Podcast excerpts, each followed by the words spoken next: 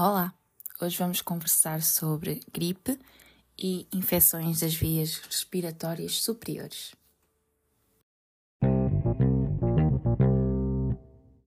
A gripe, causada pelo vírus influenza e tipicamente em surtos nos meses de inverno, transmitida por gotículas, ou seja, espirro e tosse. Um, e em termos de clínica, tem período de incubação de aproximadamente dois dias e é um início súbito de febre, cefaleias, mialgias, mal-estar e sintomas do trato respiratório, tosse não produtiva, odinofagia, rinorreia. Confunde-se um bocadito com as constipações. Um, em termos de complicações, pode-se complicar com pneumonia, que é o mais comum, e, sobretudo, em certos grupos de risco, como idosos e doentes crónicos. Como é que se faz o diagnóstico? Durante um surto de influenza, uma doença respiratória aguda febril pode ser diagnosticada com influenza com base na clínica. No entanto, há de facto testes que se pode fazer. Mas em quem é que fazemos? Fazemos em indivíduos selecionados hum, se o resultado influenciar o tratamento, por exemplo, para iniciar antivírico ou antibiótico. Se tiver que se fazer outros testes de diagnóstico, ou então se for importante e for necessário implementar medidas de controle de infecção. E, e diagnosticamos ou com teste de antigênio rápido, ou então o melhor ainda é fazer um PCR em amostra de nasofaringe. Em termos de tratamento, o tratamento inicia-se por um tratamento sintomático, com paracetamol e anti-inflamatórios não esteroides. E quais são as indicações para fazermos tratamento com antivírico? Desculpem, distraí-me com o vivo. Quais são as indicações para fazermos tratamento com antivírico? Se for uma doença grave, ou seja, que requer internamento, ou com evidência de infecção do trato respiratório inferior, ou se houver um elevado risco de complicações. E a ideia é iniciar o mais rápido possível o antivírico, porque o tratamento tem mais benefícios se iniciado nas primeiras 48 horas. Logo, não vamos aguardar pelos resultados dos testes de diagnóstico. E como é que tratamos? Tratamos com antivíricos como o oseltamivir ou o zanamivir, que são inibidores da neuraminidase. E em termos de efeito de tratamento, este tratamento com antivírico permite-nos reduzir a duração dos sintomas de gripe. Eh, como é, quais são as recomendações? Quando é que usamos anamivir, que é só a endovenoso? Quando é que usamos oseltamivir, que só a oral?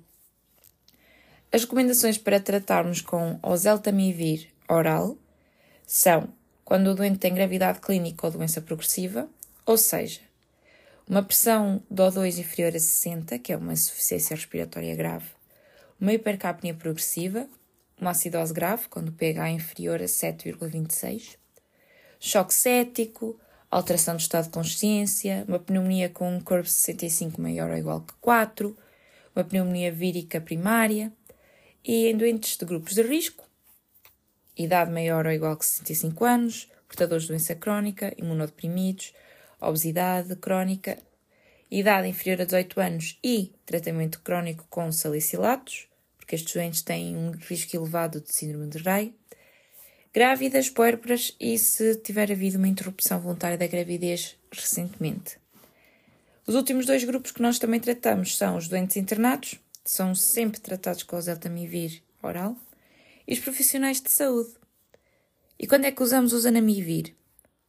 Quando há confirmação laboratorial da infecção, sendo endovenoso quando o doente, por exemplo, está internado nos cuidados intensivos com doença grave, ou então impossibilidade de utilização de outros antivíricos aprovados, que é o oseltamivir, incapacidade de utilização da via oral, ou se o zanamivir for o tratamento mais apropriado, por exemplo, embora raro, haver uma resistência ao oseltamivir. Temos de ter a intenção que a hipersensibilidade ao zanamivir é contraindicação ao seu tratamento. E na gravidez, não está recomendado o uso de zanamivir endovenoso. Na gravidez, usamos oseltamivir oral. Como é que se previne a gripe? vacina da gripe anual.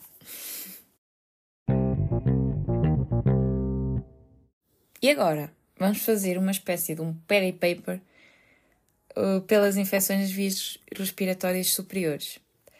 Vamos começar pela rinite aguda, que é a típica constipação, todos nós já tivemos não sei quantas vezes, mais causada pelo rinovírus, mas também pode ser causada pelo coronavírus, influenza, adenovírus, etc. Em termos de transmissão, tem transmissão por contacto das mãos, por aerossóis, por gotículas grandes, Uh, embora o ar reciclado dos aviões e a temperatura baixa não aumente o risco. A clínica é principalmente devido à resposta imune. Há um período de incubação 3 a 7 dias e a clínica transversal é rinite com congestão nasal, odinofagia, tosse e mal-estar, e nestes casos não há febre. Eh, a clínica divide-se numa primeira fase, que é a fase chamada fase seca, ou seja, estamos em baixo, estamos com mal-estar, estamos letárgicos, dói-nos a cabeça, podemos ter alguma febre, mas pouca. Estamos ali com o nariz já, aquele narizinho vermelho, parecemos o Rodolfo, porque já não temos pele, porque está desconfortável. Não, já por nos começarmos a suar. Não, não, está desconfortável, está ali qualquer coisa, está o pingo a cair assim, pouquinho e tal. E depois temos a segunda fase, que é a fase catarral, que é aí é que já arrancámos a pele do nariz de tanto a suar. Secreções serosas, obstrução nasal, está sempre ali a ranhoca a descer. A tosse, quando está presente, pode persistir após a resolução do quadro clínico. Quem nunca teve uma constipação e ficou com tosse não sei quanto tempo depois. A auscultação pulmonar é normal, porque é das vias respiratórias superiores, e não é suposto haver sinais de envolvimento do trato respiratório inferior. Em termos de diagnóstico, o diagnóstico é clínico, não estão indicados qualquer tipo de exame de imagem nem de culturas. As secreções nasais podem ser claras ou podem ser purulentas. A cor das secreções não identifica se existe sobreinfecção bacteriana e não deve guiar as decisões quanto ao uso de antibioterapia. Em termos de complicações, a rinocinusite aguda, principalmente viral, é a complicação mais comum. Também pode acontecer doença respiratória do trato respiratório inferior, desculpem o pleonasmo, um, ehm, exacerbação de asma ou então uma otite média aguda, por exemplo, por disfunção da tuba auditiva. Em termos de tratamento, a rinite é autolimitada, dura 3 a 10 dias, podendo ir ali até às duas semanas, mas pronto. E faz tratamento sintomático, com analgésicos, para aliviar os sintomas associados, e se for necessário, descongestionante. Ai, desculpem, credo. Descongestionante nasal.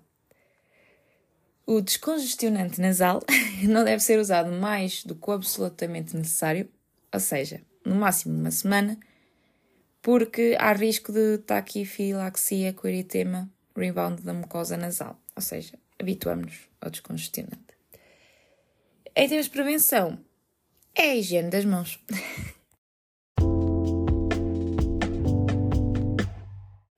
A rinocinusite aguda. A inflamação da cavidade nasal e dos seios paranasais, como o nome indica. E é aguda, geralmente tem menos de 4 semanas. Principalmente viral, rinovírus, influenza, parainfluenza, mas pode ocorrer sobre infecção bacteriana, do Streptococcus pneumoniae, o Haemophilus influenza, a Moraxella catarrhalis, e se eu não disser o nome bem dos micro-organismos meio em latim, desculpem. Mas sempre tive dificuldade nisso. E acho que para o caso o que é importante é percebermos quais são os micro-organismos, não é dizer os nomes deles como deve ser. O diagnóstico da rinocinusite é clínico, não são necessários exames complementares de diagnóstico, mas na suspeita de complicações deve-se fazer um exame de imagem. Os doentes, para fazer o diagnóstico, têm que ter congestão nasal, secreções nasais purulentas e dor, opressão ou a sensação de fullness facial. Os sintomas não permitem distinguir infecção viral de bacteriana. Como é que nós suspeitamos de bacteriana? Por duas razões.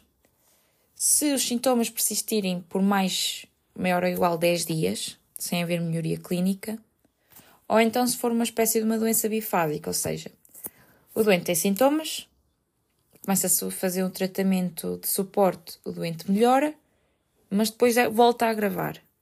Aí é muito mais sugestivo de bacteriana. E porquê é que nos importa saber se é bacteriana? Porque há risco de extensão ao sistema nervoso central, à órbita, aos tecidos adjacentes.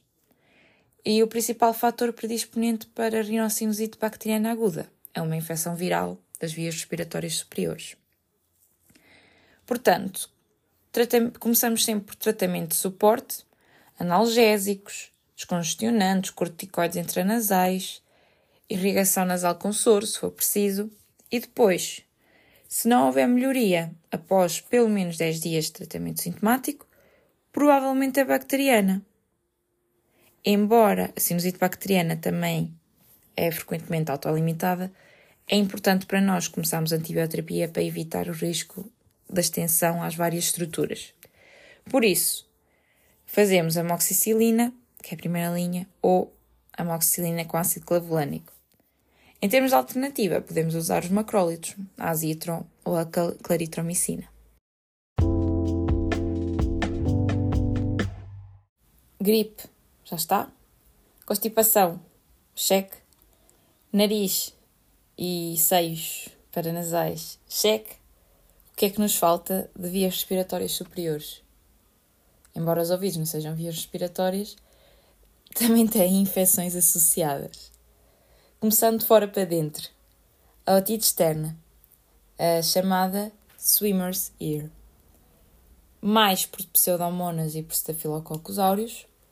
E geralmente há a história de uma ida à piscina, de ida a banhos, eh, ter estado em condições úmidas e há contaminação por bactérias e ou fungos do canal auditivo externo. Há edema deste e descamação e acúmulo de detritos. Geralmente dói o ouvido, dá otalgia, dor à palpação do tragos ou à mobilização do pavilhão auricular, prurido, otorreia e algum grau de, de surdez. Tratamento: remover os detritos, aplicar corticoide tópico e aplicar antibiótico tópico. Por exemplo, as fluoroquinolonas para termos a certeza que cobrimos a pseudomonas. Como é que prevenimos? Evitamos umidade nos ouvidos, usar tampões aquáticos, sacudir os ouvidos após nadar, vale o que vale, mas pronto. Secar ouvidos com secador, também é um bocado estranho. Uh, gotas de álcool ou ácido acético, ou seja, um bocadito de vinagre para o ouvido. A otite externa pode complicar e quando complica designa-se de otite externa necrotizante ou maligna. É uma complicação grave que é potencialmente fatal, mas acontece num grupo de doentes muito específico, que é principalmente doentes idosos com diabetes mal controlado. E quando eu digo doentes idosos com diabetes mal controlado, o que é que vos salta à cabeça? Pseudomonas. Ou seja, quando a infecção se dissemina, quando a infecção por pseudomonas se dissemina da pele do ouvido para o osso para a base do crânio, provoca esta otite externa necrotizante. A otalgia grave, a otorreia, isto tudo não responde a tratamento tópico. Geralmente há tecido de granulação no canal auditivo externo e há risco de osteomielite e de lesão dos nervos cranianos, por exemplo, o nervo facial, passa dentro do ouvido. Como é que diagnosticamos? Fazemos otoscopia, Vemos os parâmetros inflamatórios, que vão estar elevados, e fazemos um exame de imagem, ou TAC, ou ressonância. O tratamento, ao contrário da otite externa não complicada, que é tópico, aqui é sistémico, contra pseudomonas, por exemplo, ciprofloxacina. Otite externa já está, entramos um bocadinho mais para dentro do ouvido. Otite média aguda. Otite média aguda é principalmente bacteriana, ou seja, Streptococcus pneumoniae, Haemophilus influenza, Moraxella catarralis. O que é que acontece? Otite média aguda, a infecção aguda, pronto, pleonasmos, do fluido que está no ouvido médio. E é causada pela infecção principalmente ascende ao ouvido médio pela tuba auditiva. claro que o Bill queria participar várias vezes. Mas pronto. Ou seja, há uma infecção das vias respiratórias superiores, há uma rinite alérgica, ficamos todos entupidinhos. E vai haver disfunção da tuba auditiva, porque o ouvido médio agudo tem líquido, mas também precisa dar. Por isso, através da tuba auditiva, vão ascender os micro-organismos que vão provocar a otite média aguda. Em termos de clínica, há uma otalgia unilateral, ou seja, só dói o ouvido daquele lado, surdez de condução e se houver ruptura da membrana timpânica, de facto, o doente vai sentir alívio da dor, um alívio súbito, porque uh, a dor é principalmente causada pelo aumento de pressão dentro do ouvido. Mas vai haver também otorreia purulenta. Por isso, Diagnóstico: nós temos que associar à clínica achados de otoscopia. Uma membrana timpânica, opaca, abaulada, eritematosa, ou diminuição da mobilidade da membrana timpânica, no caso de se fazer uma otoscopia pneumática, não se faz muito aqui em Portugal. Ou então eh, conseguimos ver o nível ar-fluido. Como é que tratamos? Tratamos sintomaticamente, paracetamol ou AINES para alívio da dor, Antibioterapia durante 7 a 10 dias, nem sempre é necessário. Primeira linha, amoxicilina. Se não houver melhoria, em 2 dias. Adicionamos o ácido clavulânico. Está tudo. Desculpem as interrupções e os erros e o vil ladrar e etc. Mas eu acho que eu não corto isso eh, porque acho que é mais genuíno, é mais verdadeiro. Nós, quando estamos a estudar, nem sempre estamos naquele silêncio tremendo em que nada acontece.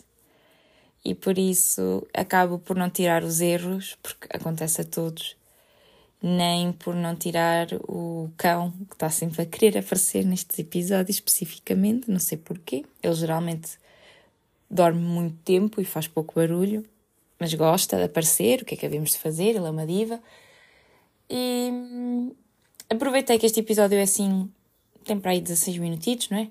Mais curtido que o habitual, para vos dizer, para vos perguntar como é que estão, como é que se sentem nesta estrada de preparação para a PNA.